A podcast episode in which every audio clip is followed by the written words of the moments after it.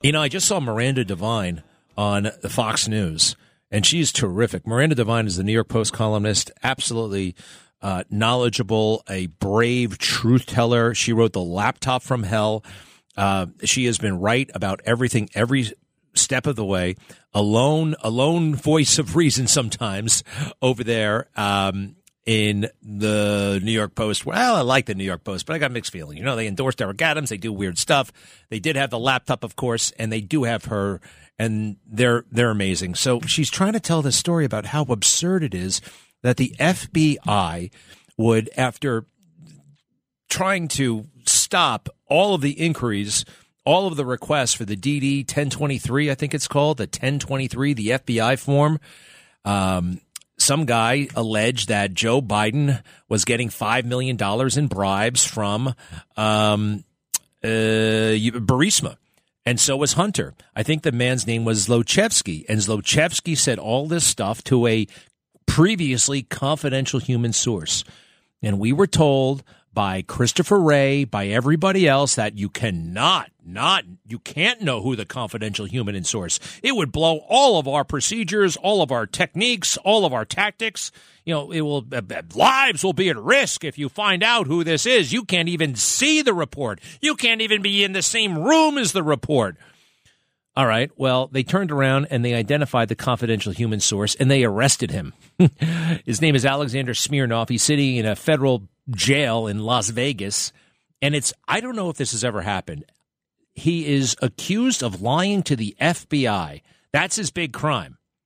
An informant lying to the FBI. Now, number one, we don't know if he's lying. And I don't think, having looked at the DD 1023, he's just saying that, well, this is what he's hearing from certain people in Ukraine. They, how do they know that he didn't hear that stuff? How are they so convinced that he made that stuff up? Well, one of the ways they've convinced themselves is that in the FBI's head, it's impossible that Smirnov could have heard any of this stuff. Smirnov could have heard any of this stuff prior to 2017. But Smirnov says in the 1023, I heard, I heard it in 2015, 2016. Aha! You see? He could not have known that until 2017. But he's saying he heard it in 2015. Therefore, he's a liar. Nine years ago, 10 years ago, six years ago, who cares? Nobody can figure out, nobody remembers like that. And the other big thing they say implicates Smirnov is that in 2017, when these bribes may have been going to Joe Biden, Joe Biden was no longer vice president. Ergo, he's no longer bribable. Are you kidding me? Number one, it could have been for services already provided. Number two, it could be for services provided in the future. Um, he is, all, after all, the future president of the United States. Nobody knows it at that point. Um, and there are only a handful of uh, former vice presidents. Those guys are valuable. Having them do your do your dirty work or do any kind of work, that's a big thing. So Miranda Devine is trying to talk about some of this stuff, and this nasty, hideous Jacqueline somebody. She's often at the White House she epitomizes so much that is terrible about media, especially broadcast media. The vanity, the focus on the looks, the lipstick, all that crap. Men and women. The, the male equivalent is uh, David Muir.